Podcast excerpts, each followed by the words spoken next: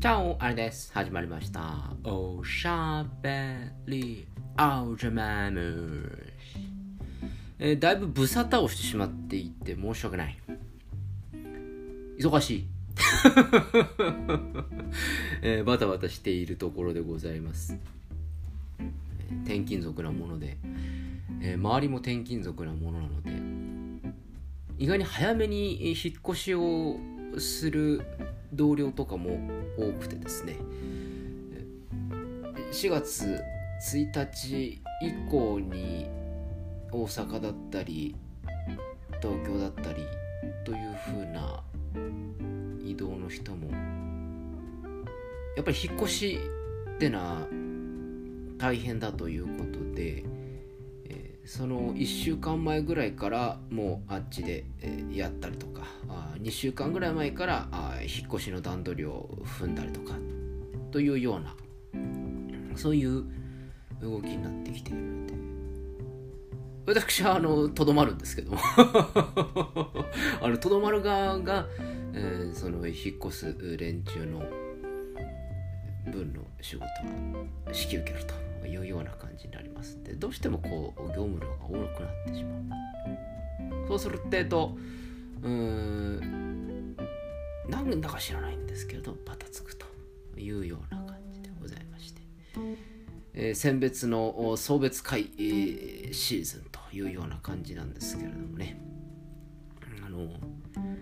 こちらの放送でも何回かさせていただいておりますけれども無駄な会合にはいかんと。あの無駄な会合っていうのは要するにあの自分に合わない、えー連中の送別会には出んと。自分の、えーやり好んだ好きな連中の送別会花向けには行くと。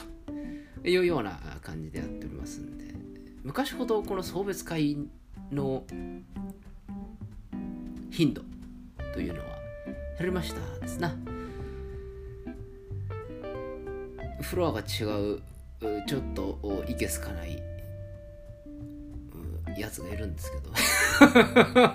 そいつあのいろんな送別会にあの、えー行きましてね。自分があの送別される側だからってんでいろ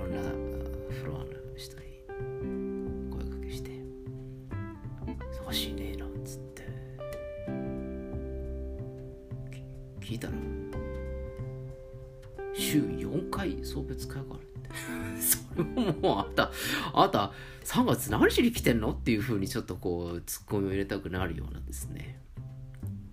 そういうこう、まあ、今ある人脈をこう維持しようというそういう戦略というかそういう姑息な考え方がこう見えすいているのでね。私はちょっと気に入らないんですけれども。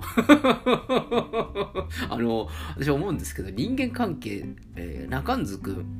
この飲み友のような、飲みに行くような間柄っていうのはそういう利害関係をこ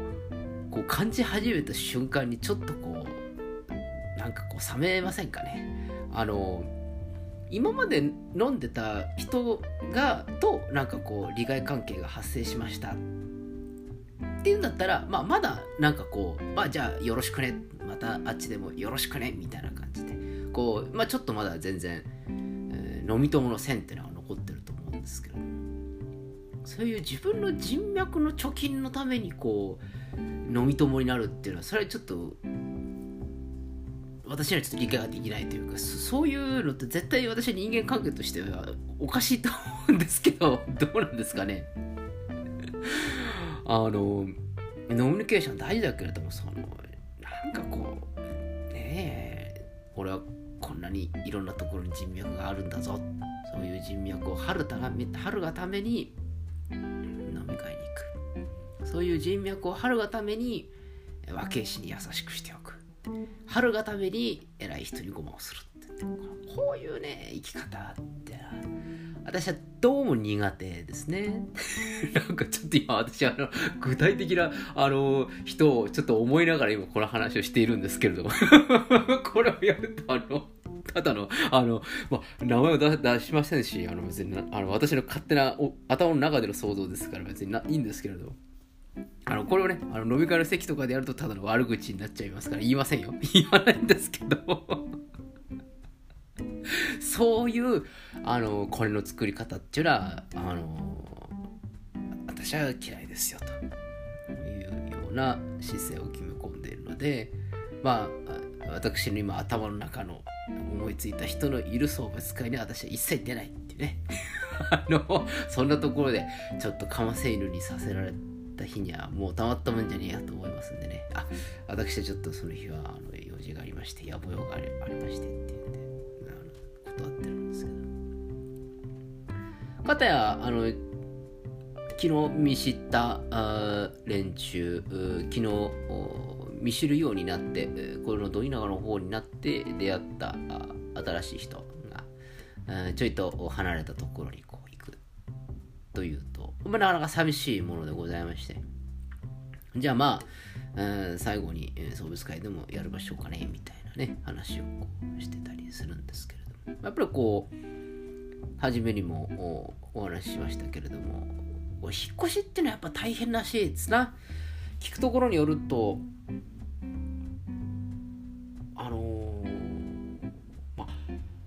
東京に、えー、移動するという人はもう本当に大変だっていうふうに聞きました。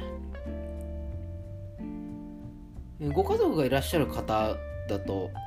まあ自分がこう働いている時にまあ奥さんが内見をしたりとか、えー、奥さんが何かの用事がある時には自分が休みを取って、えー、不動産屋に行くとか。で土日に、うん、2人で、えー、ナイランハウスに行くとか。まあうまい具合にこう物が動くと。いうものが進むというようなことができるというのでそこは楽だというふうに言っていましたがただあのやはり2人3人4人というふうな家族になってくるもう引っ越しするだけで大変だという話は伺っております。もううん十万というようなのが請求されると。お見積もりでね、えー、されるという話を聞いて。え？そんなにかかるんですか？そうなんだよ。っていうような話をして。やっぱ繁忙期ですからね。やっぱこう引っ越しはもうこう足元をこう見てくるらしいんですね。でこうあの競わせるらしいんですよ。まあまああのいわゆる大手ですね。大手と大手を競わせてこう見積もりに来させてですね、えー、A 社はこう言ってますけどオタクはどうするっていうとちょっと勉強させてもらいますって引き取ったらその B 社の方が勉強して額を今度は A 社の方に B 社は勉強これぐらいしてきました。どうしますかって。こういうふうにこう競わせるらしいんですよ。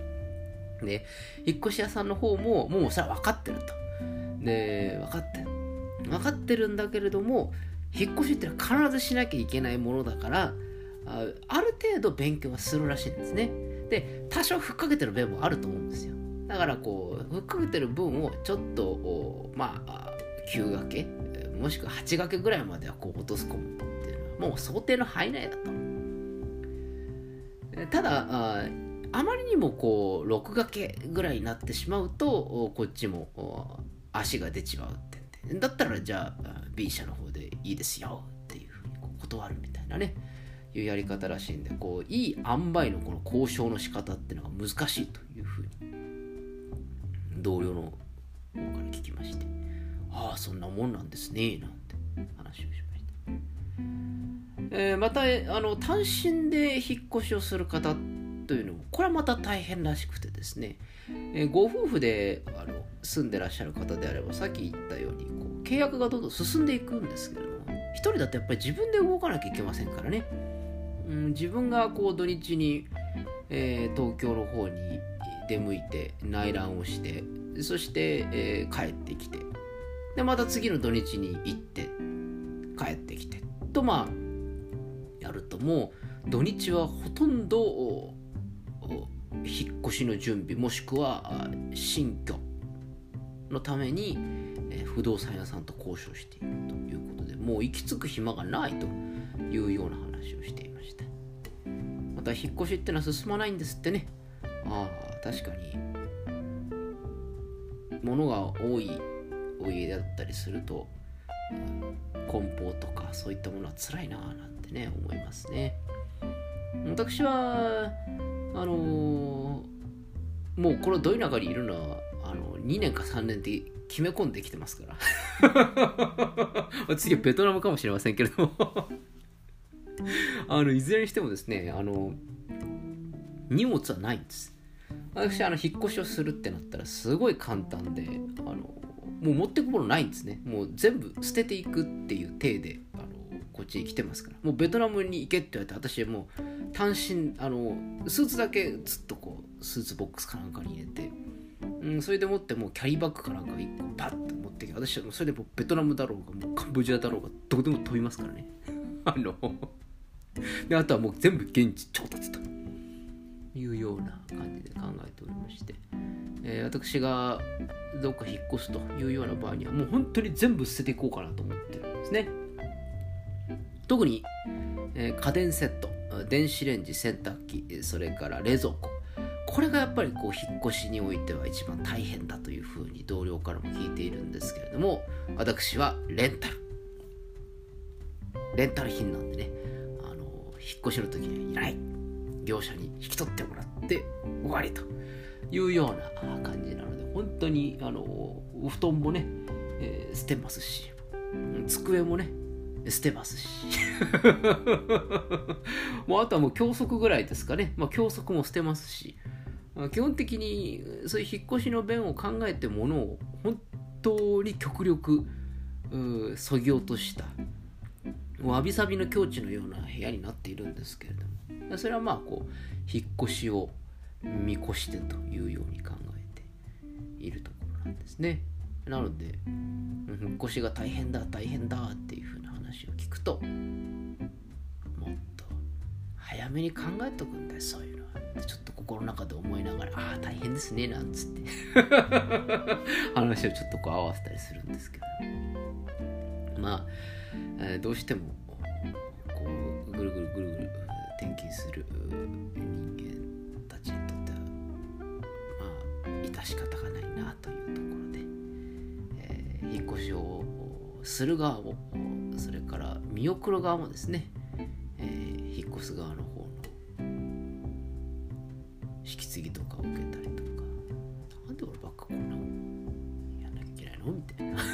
のちょっと愚痴をこぼしてみたりですね。えー、やっていたりとかいうところですね。まあいずれにせよ、えー、今日の報告としては、えー、ちょっとバタバタしていてブサッとしちゃってごめんなさいねというと、えー、そんなに送別会で肝臓を痛めるようなことはしてませんよってそういうご報告でございます。えー、またちょっと3月4月はバタバタとするような感じなので、えちょいと不定期になってしまうかもしれませんけれどもご愛顧いただけるとありがたいなというふうに思っております。それではおやすみなさいか。おはようございます。また明日お会いしましょう。アディオス。